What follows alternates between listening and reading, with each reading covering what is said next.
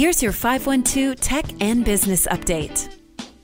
In the biggest cryptocurrency theft in history, an anonymous hacker stole more than $600 million from the decentralized finance platform Poly Network. Then, the hacker returned virtually all of the money and apparently turned down a half million dollar reward offered by the company for exposing its security vulnerability.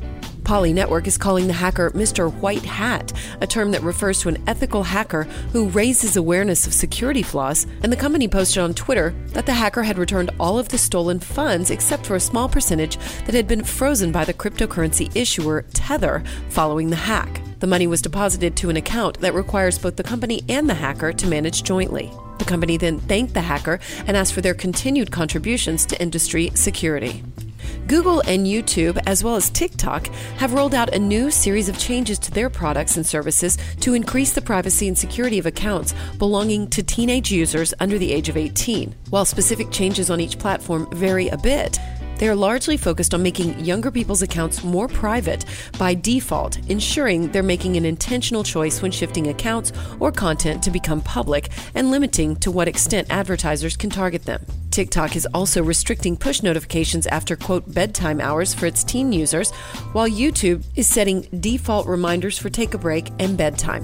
Instagram made similar changes recently following increased pressure from the U.S. Congress. And Houston based startup Cart.com, which has a large presence in Austin, is an end to end e commerce platform used by online retailers of various sizes and has online store software and digital marketing services. It's also used for payments, sales, fulfillment, and customer service.